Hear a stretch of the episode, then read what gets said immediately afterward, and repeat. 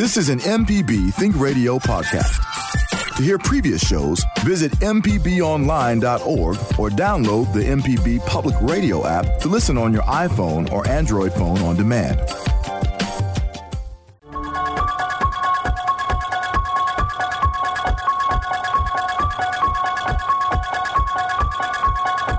Good morning, and thanks for listening. Today we're talking about fright, fear, and why do some people love it? Why do some people get into it so much? Now, whether you love or hate to experience fear, there's no doubt that we as a culture tend to really look at it as something very important. We dedicate an entire holiday to the celebration of fear, and that's Halloween coming up tomorrow.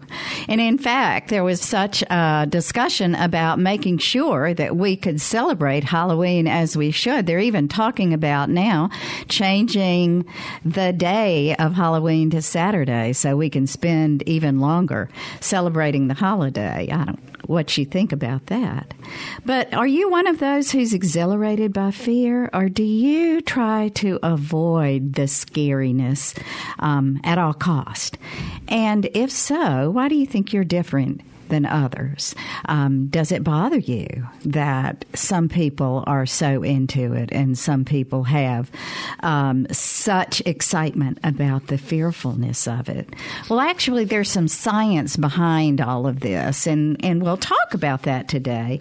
But I'd love to hear from you about what you think. Do you love being scared? Do you love scary movies? Do you have a favorite scary movie? Or is there a particular type of movie that's better than another? And what about Halloween? How do you feel Halloween is for young children? How were you brought up? And was it something, a very fun holiday? Or did we keep it very soft and benign? Was your house decorated to be very scary? Or was it something that was softer and easier?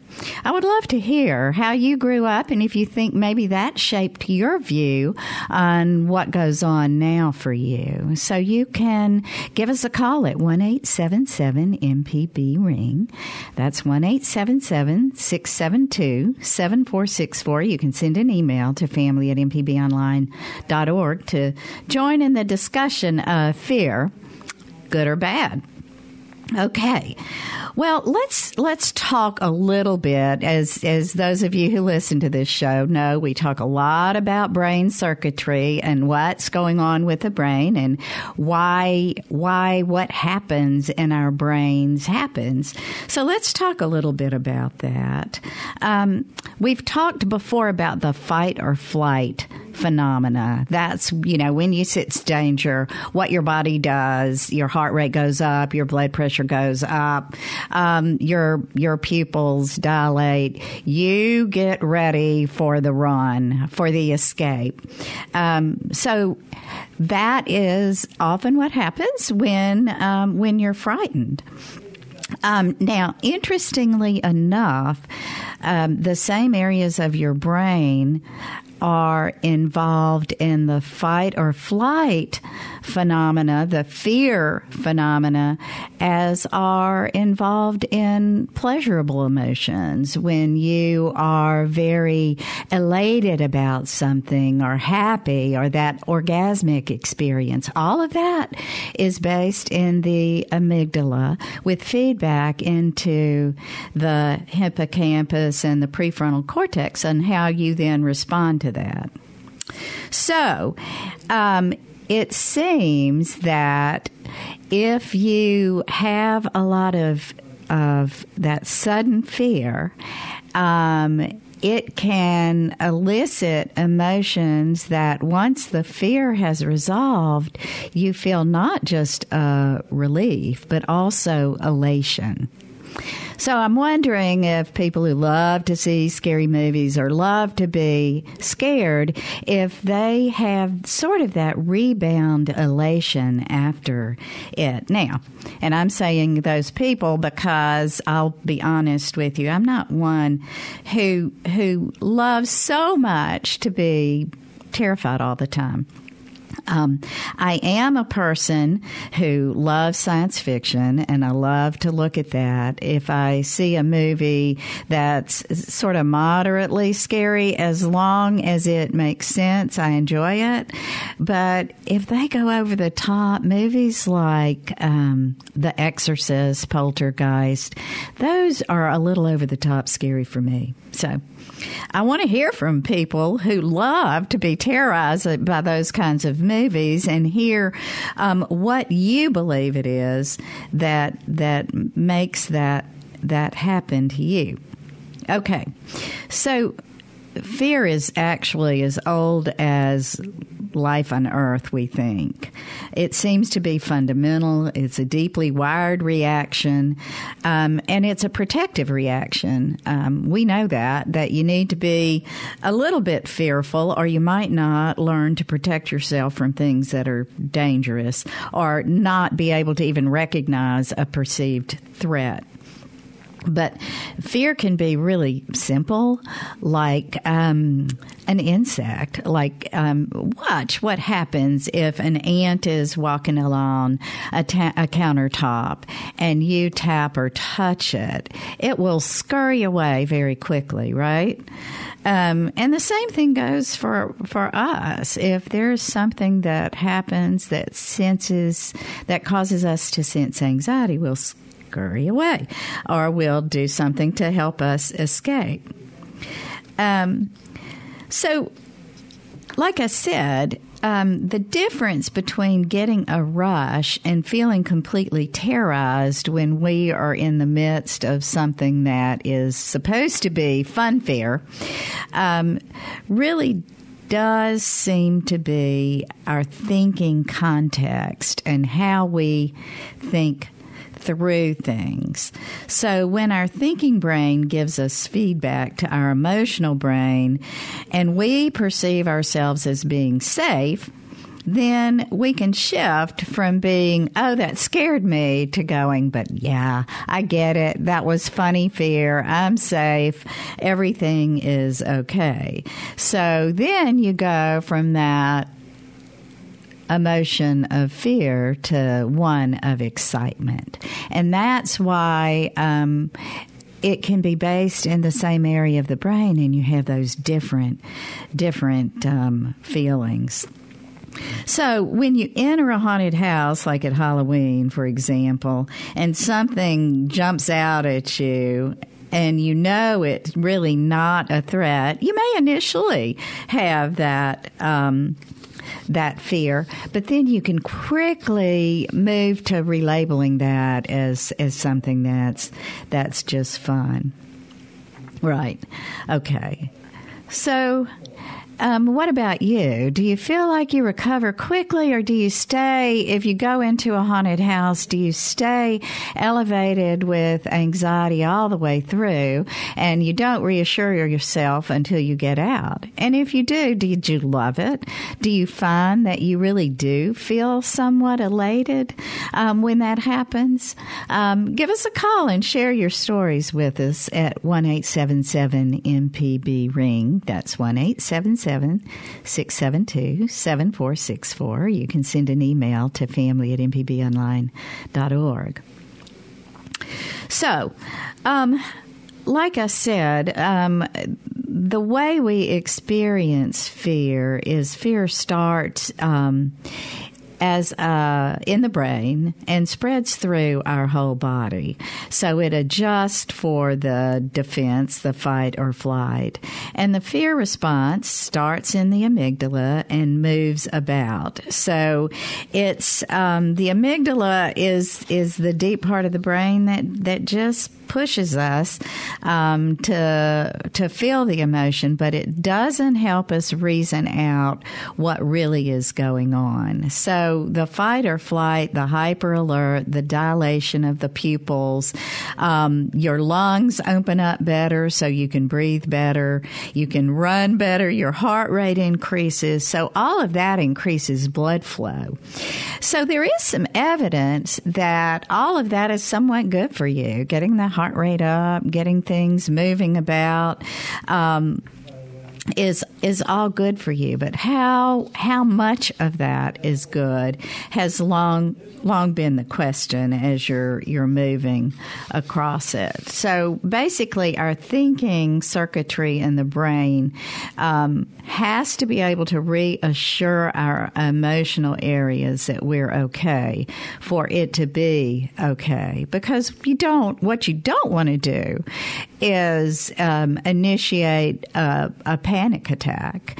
And any of you who have ever had a panic attack know how badly that feels and how emotionally unhinging that can be. And sometimes it can be very difficult to recover from a panic attack. So we want to make sure that as we're talking about fear and moving along, we talk about the fun, healthy scare tactics that some use, keeping in mind that some of us are better emotionally and get quicker feedback on how to manage that and to turn it into something positive than something negative that can really cause a big difference. So we're going to go on to our first break, but I want to hear from you about whether or not you enjoy being scared. Tell us a little bit about some of your experiences and how you grew up. And do you feel like the way you grew up perhaps set the way you like to celebrate Halloween, or do you not celebrate it at all?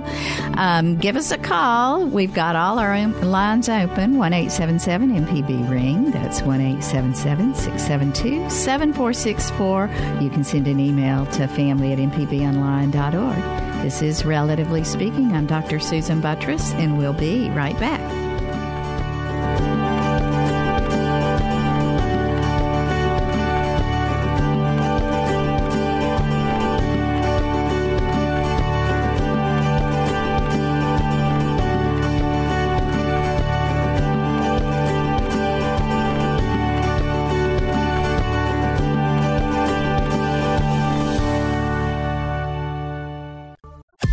This is an MPB Think Radio podcast.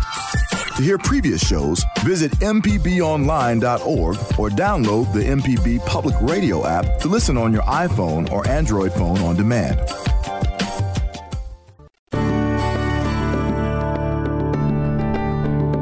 Welcome back. This is Relatively Speaking. I'm Dr. Susan Buttress, and we are talking about fear. Halloween. Why do some of us love to be frightened, feel emotionally elated after being frightened? And why do some of us tend to avoid it? So do you think your fearfulness comes from your love or hate for being afraid or scared comes from some of your past experiences is my question. How did you grow up? Did you grow up viewing Halloween as a fun and scary holiday? Did your parents expose you to those pretend scary times? Do you think that maybe is where you got your love of the goblins or scary movies or terrorizing rides and monsters? Or were you one of those who dressed up as more sublime characters like a beautiful princess or maybe Zorro, and not the scary monster or the witch? What do you think happened there and why? And then what about past experiences? Is that something that perhaps has been an issue for you? Do you think some of your maybe fearfulness of being scared comes from past experiences? Would love to hear from you about what's happening, because often experiences beget the reaction. So if one dog was dangerous and attacked you, perhaps now you're afraid of dogs all the time. Is it something that happened to you that now triggers an ongoing response? Or did you learn that it's fun and fine to be scared and you can recover even if it's a realistic scare, you were able to turn around and recover from that? So give us a call. Join in the conversation. I'd love to hear from some of you who really love Halloween and celebrate it, or perhaps those of you who avoid it and think it's a silly holiday. Give us a call at 1-877-MPB-RING. That's 1-877-672-7464. So let's talk about some of the reasons individuals may enjoy being scared. So there's some research out there that not only has shown that emotional whatever you feel that comes from that midbrain, the amygdala, that emotional center, that when you get over the terror or the fear, you have elation. Research has shown some of that. But the other thing that some new research has shown is that fear likely creates a distraction, which can be a very positive experience. When something scary happens, you're in that moment, right? And so you're on high alert, and now you're no longer preoccupied by some of those other things that might be in our mind, like having difficulty at work, worrying about a big exam the next day, worrying about perhaps some loved one in your life who may be ill or being suffering from something. So that fear shifts you into complete distraction, and you turn into that fight or flight mode. The other thing that has been looked at from researchers is that when we experience frightening things with people in our lives, we find that the emotions can be sort of contagious. Have you ever watched a scary movie and come out just with this sense of relief, and then you talk to others around you and you share in your experiences and share about what's going on? So we're such social creatures that often that sharing can be a very, very positive thing for us.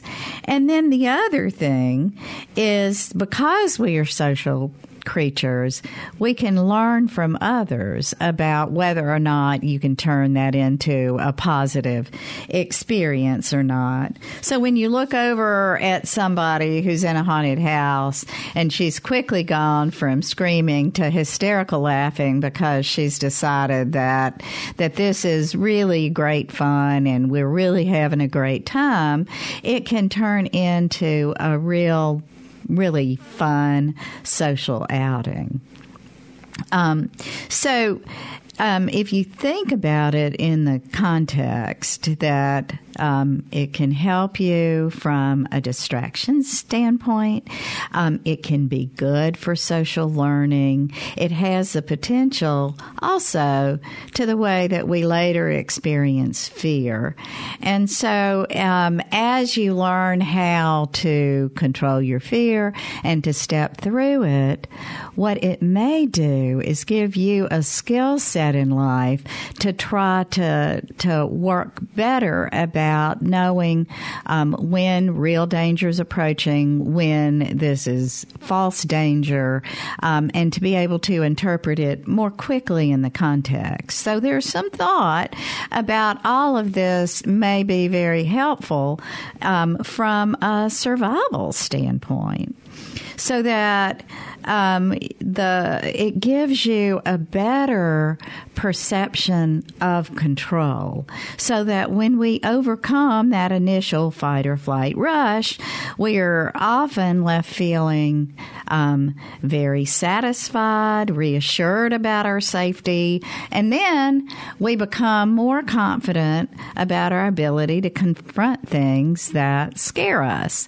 So theoretically, there may be some real benefit to exposing yourself to some things that cause a little fear and help you work through it. So being overly protective with our our children as we're moving through life may be doing them a negative benefit. That's my suggestion. And apparently there's some researchers out there who are suggesting the same thing. So, all right. Well, let's go on to the phones. Let's go first to Mikey in Mobile. Good morning, Mikey. Good morning, Doctor. I really, this is a wonderful show as usual. I want to say that I was a person who loved, totally loved, and actually an adult. And I don't really watch TV or movies much anymore. I read, but love the horror movie things. They were some of my favorites. And why was that? Why do you think you loved it so much? Was it something that you shared with others, or did you feel sort of an elation after you got through it? Well, all of it, because of course there's the adrenaline stuff in it. But I characterize this. First of all, it combines play acting and imaginational experience. Experiments, you know. But most of all, it's anticipation, you know, especially now that it's become, actually I think it's become a little out of control. But most of all, it's the fake fear. And I'm young, go ahead and push back on me. Like the fake war, which is football.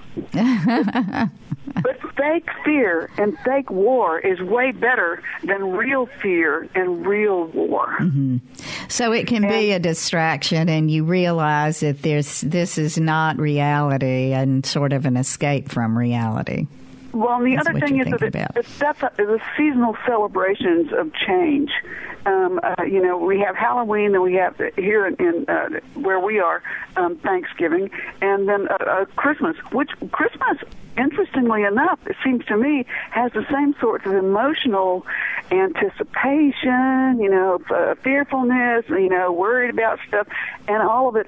Of course, candy, and food, and whether it's the harvest feast, and then you know the observance of what happens to someone else is the fake fear, fake football. I mean, you know, the fake war kind of thing. It's not me. It's not like a real fear where there are things that are illnesses, taxes, and other losses that everyone experiences. Yeah. And then it rolls over into Mardi Gras for some of us, and then spring planting. Yeah. So it does seem that there are a lot of things that are ongoing with different holidays that may be linked. Although, Mikey, certainly Halloween is the one where, you know, there are individuals who work very hard to see how real they can make the horror in the haunted houses and the like. So I hear you. I think that as far as whether it's real or fake, there is some evidence that we need to keep in mind that everybody's a bit difference, but when the fear that is caused seems too realistic, sometimes you go over the top, and it does cause some significant problems in some individuals because the individual perceives the experiences as just too real. And so an extreme fear response can overcome an individual. So how do you draw that line? All right. Well, let's go on to Anne in Oxford. Anne, what do you have to say about fear and whether you think it's a good thing or a bad thing in Halloween? Or is that what you're calling about? Well, I wanted to say that when I was about 13, I was very much into horror. And I was reading all of Edgar Allan Poe's stories, short stories, and I was reading other scary books, and I loved it. And then I went to see the movie Psycho, and it cured me. It was too realistic. It was just too downright, unbelievably horrible. And as I grew older, I began to realize that things likened to that do happen. Yeah. And like, for instance, Dahmer and the things that he did to young men. And so, to me, there's no enjoyment in reading or watching scary things. I like mysterious things, and I like old scary movies, but not blood and gore. It's true. It's too close to the truth of what does happen. Yeah.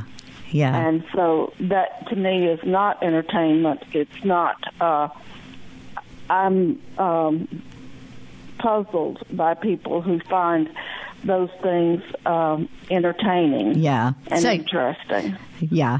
So you're one of those people who tends to avoid it. What about Halloween, though? Do you think that as far as just celebrating the holiday, that do you enjoy seeing the kids dressed up, or do you worry about them being too afraid? No, I don't think they're afraid, and I think it all has to do with how their parents handle it. Right. And the costumes and the dressing up, the face paint, all of that, I think is fun, as long as you don't get too scary with it. Yeah. Which older kids can do and can scare little kids. But all in all, I think it's kind of fun. Yeah. I like to see all the skeletons in the store. But it's fun. Yeah. It's funny. But what you're saying is, what you're saying is that some of the realistic, terrifying movies are, because they're too realistic and they seem too based in reality, that's the kind of thing you avoid. So I wonder, I'll just send out to our other listeners as we are going to break. Do you is there a line that you have to draw? Do you love scary but not too realistic?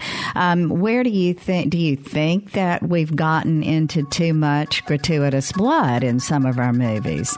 Tell us what you think. Give us a call at 1-877-MPB-RING. That's 1-877-672-7464. You can send an email to family@mpbonline.org. This is Relatively Speaking, and we'll be right back.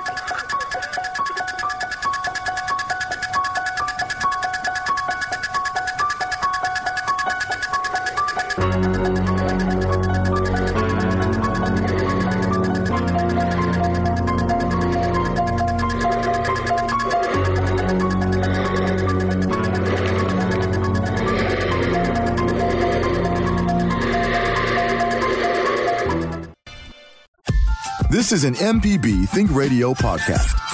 To hear previous shows, visit mpbonline.org or download the MPB Public Radio app to listen on your iPhone or Android phone on demand.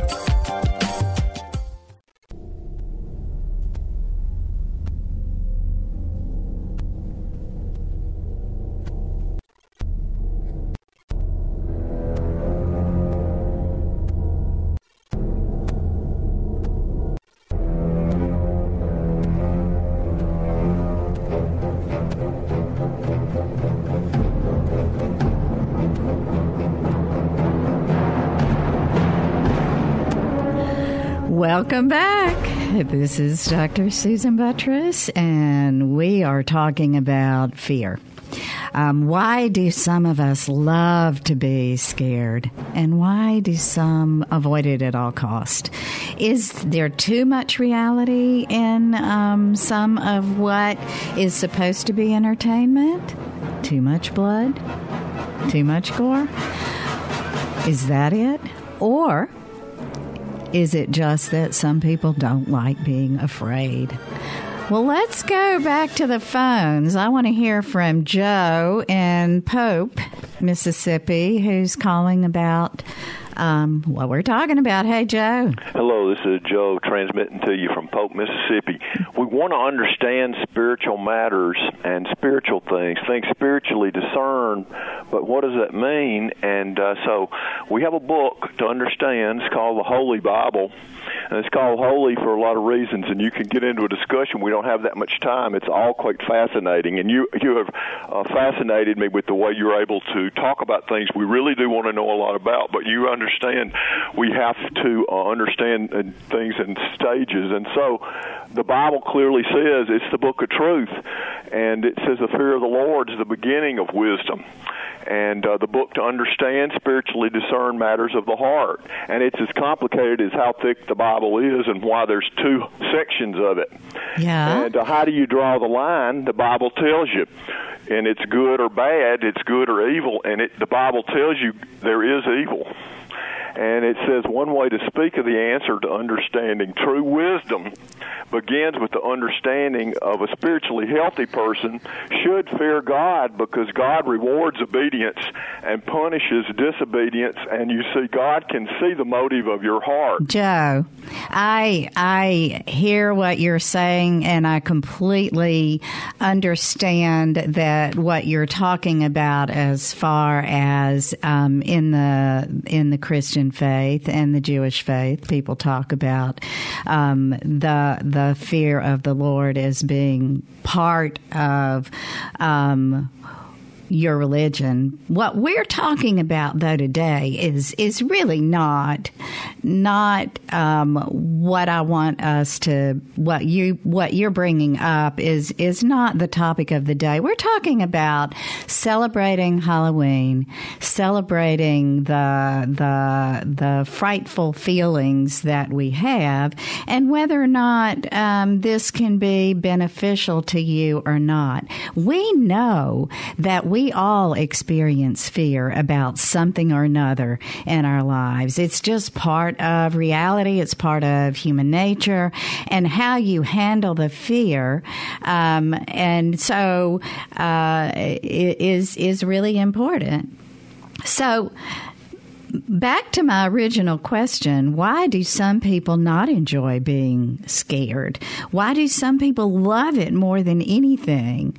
So one of the reasons we'll talk a little bit about, and I want to hear from others about why you find joy.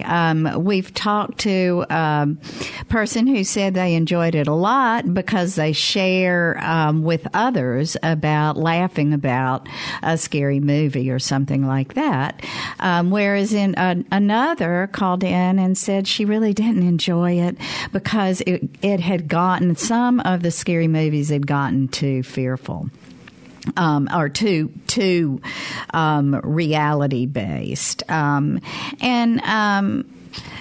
Jonah earlier during one of the breaks suggested that perhaps it's the gratuitous blood sometimes that gets over the top. What do you think about that?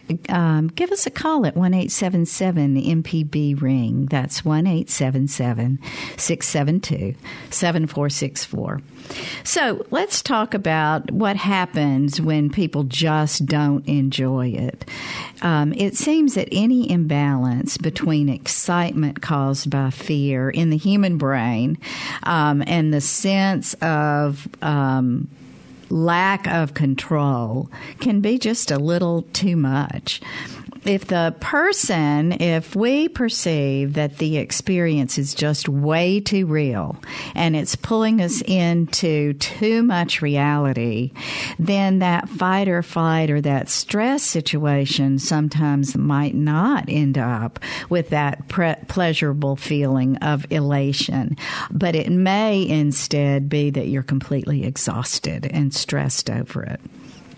So, you know, it may be that people love something like Freddie Krueger because it's way too unrealistic and you don't think that there's any way that's going to happen.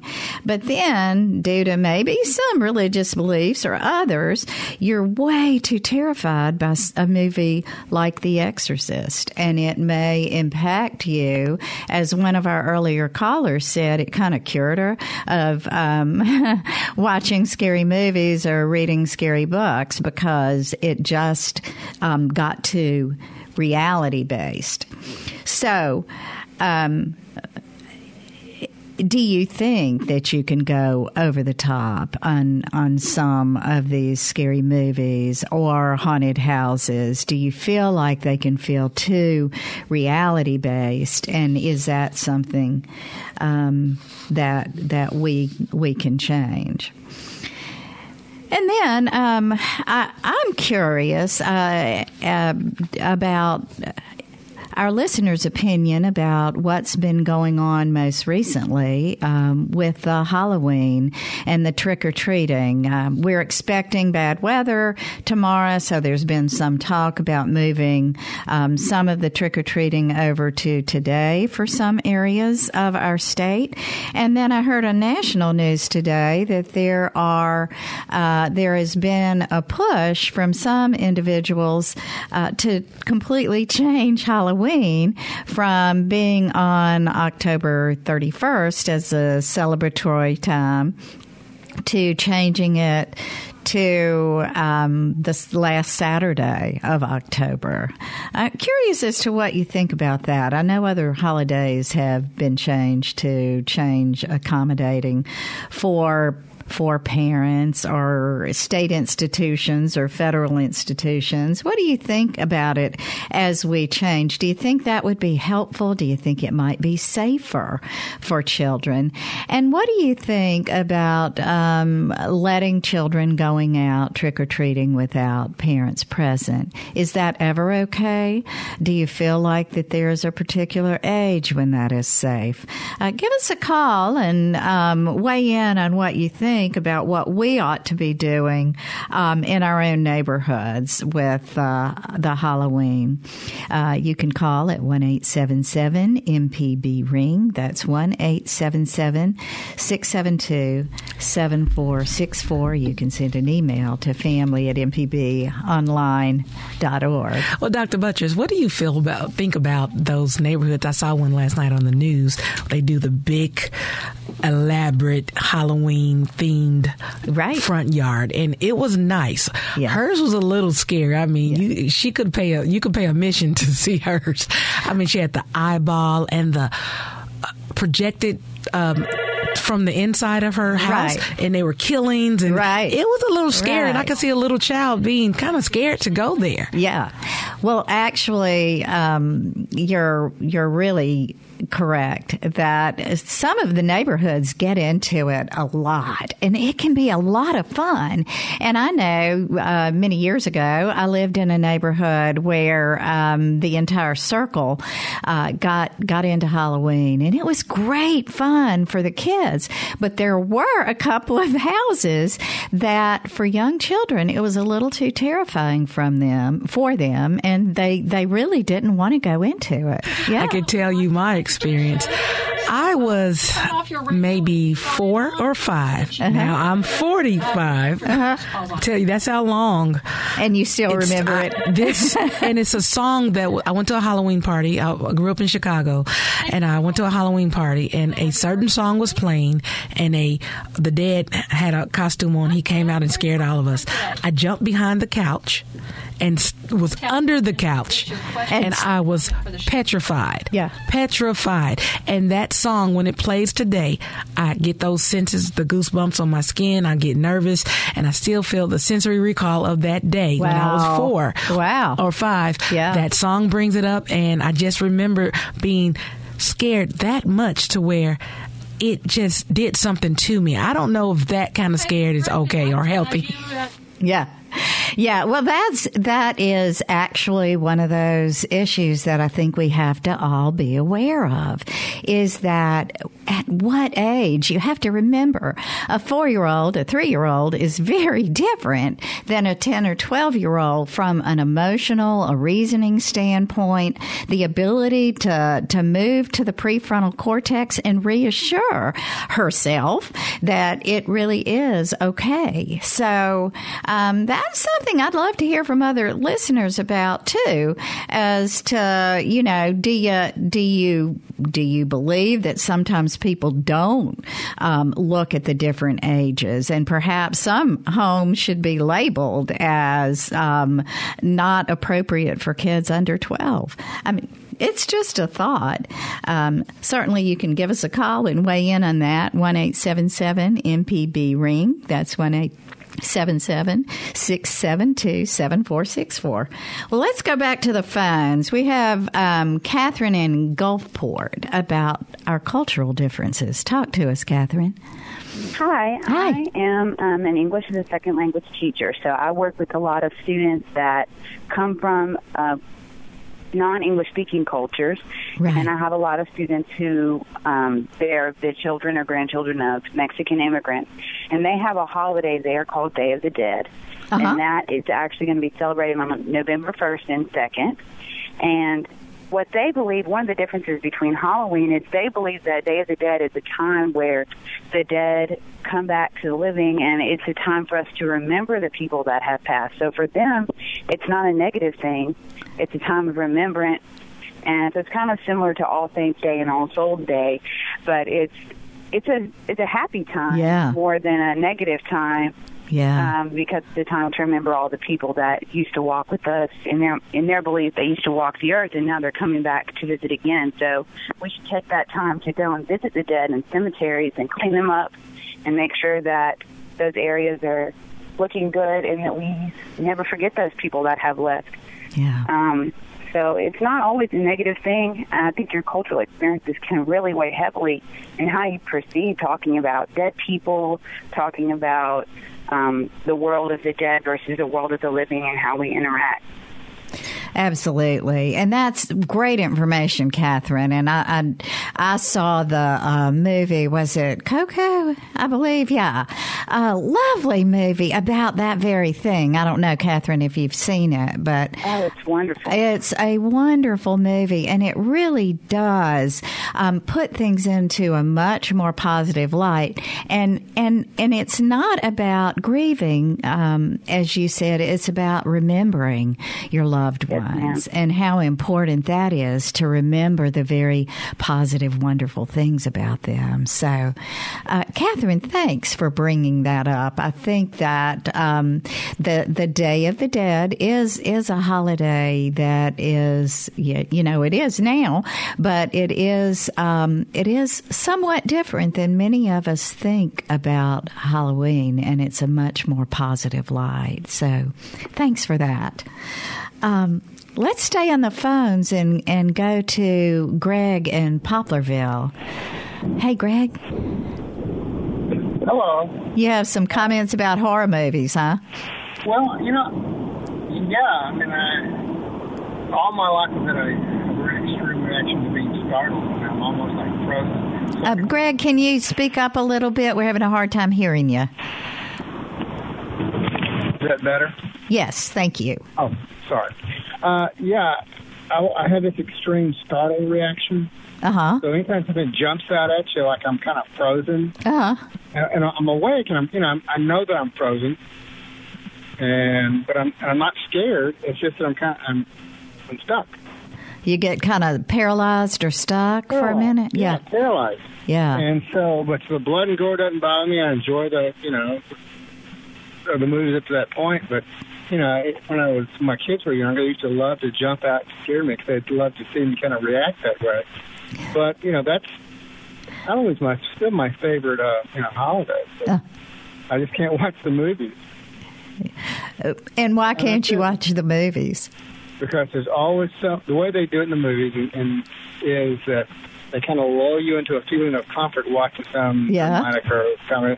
And all of a sudden, something will jump out at you. They can set the tone with music, and sometimes it's a false cue, but at some point when you least expect it, it'll leap out at you. I mean, it's a physical discomfort. I mean, the muscles aren't frozen and tense. Yeah. And it's kind of weird. I know why. I think I'm not a... obviously, I'm a medical professional, but I know why I had it. When I was like maybe 3 or 4 or 5, whatever, I was looking out the window, and my uncle thought it'd be cute to say boo to me through this darkened window, and he did. It's like ever since then, startling. It's just painful experience. Yeah. So I'm not sure. Maybe that's why some people don't enjoy the stuff. Yeah. Because it's just it's painful. Yeah. Or whatever. Yeah. Anyway, so, Greg, I have just a quick question. How long does that response last, that paralysis kind of feeling where you can't move?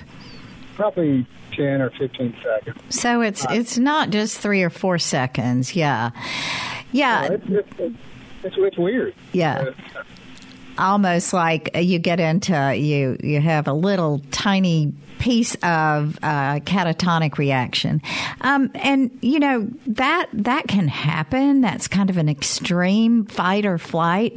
Sometimes individuals who have that real high burst of the fight or flight may feel paralyzed for a few seconds. And I bet many of our other listeners out there have had an experience like that. Instead of, when something terrible happens, instead of screaming or instead of reacting quickly, they feel paralyzed and not able to move. And sometimes that can be an okay thing. Sometimes it can keep you in danger.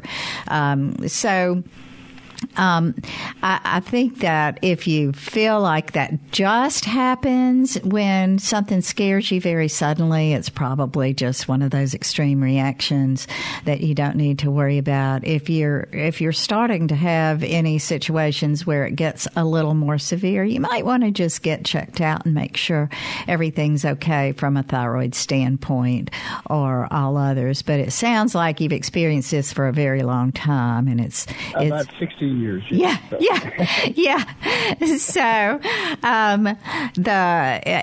I think it's just an extreme fight or flight reaction. And you're right. Sometimes history, what happened to you historically, can affect you for a very long time. Just like Michelle was talking about her three-year or 4-year-old experience. So you need to tell the kids, back off, don't do it. It's uncomfortable, and not to find pleasure in that. Thanks, Greg. Thanks for sharing with us. Okay, we'll stay on the phones and hear from Madeline and Florence. Hey, Madeline, you have some comments about age differences.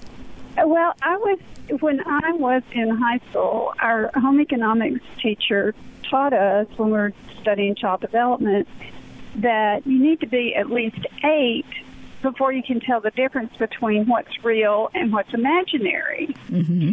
And she used the example of, in that movie, The Wizard of Oz, when the flying monkeys come out and they're grabbing the dog and they're grabbing the deer, flying away with everybody.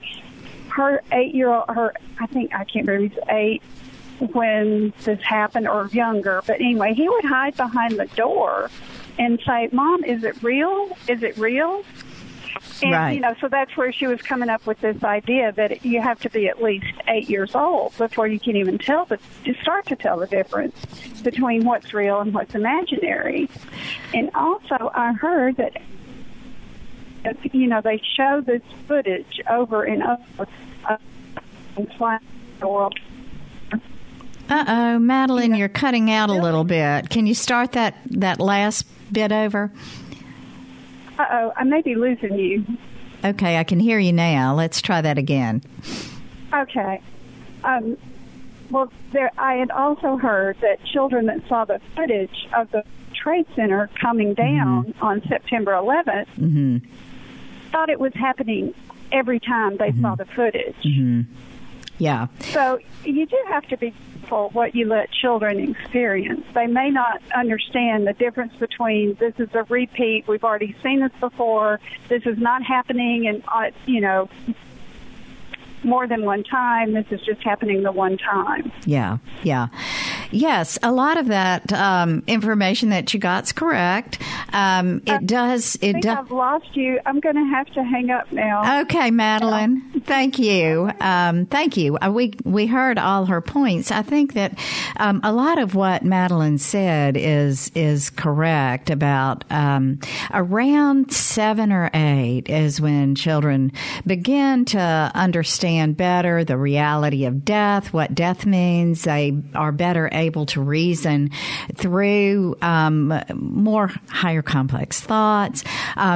Certainly, there was some great concern about individuals who allowed their children to watch the Trade Center or other terrible issues that happen out in our world to individuals. So you have to be careful and keep in mind that there's really no benefit of a 4 or 5 year old being terrified, seeing terrible things, whether they're real or pretend. There is absolutely no benefit. So think through that age of cognitive ability to be able to reason things out. It starts, and it depends on the child. Sometimes it's starts around 7 or 8.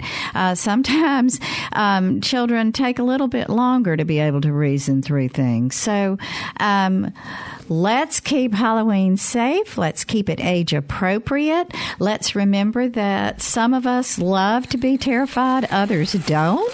So respect what others think. And please enjoy your holiday. So today's show was engineered by Michelle McAdoo and Java, and we had several coming in and out, and the call screener, I believe, was Liz Gill, part-time, and Michelle. So thanks, everybody, for being a team today. I'm Dr. Susan Buttress, and I hope you'll join us next Tuesday at 11 for Relatively Speaking, and stay tuned for NPR's Here and Now, coming up next on MPB Think Radio. Now, don't get scared. Just go have fun and be safe.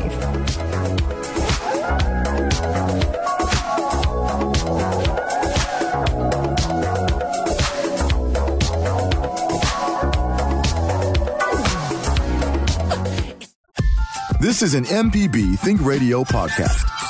To hear previous shows, visit mpbonline.org or download the MPB Public Radio app to listen on your iPhone or Android phone on demand.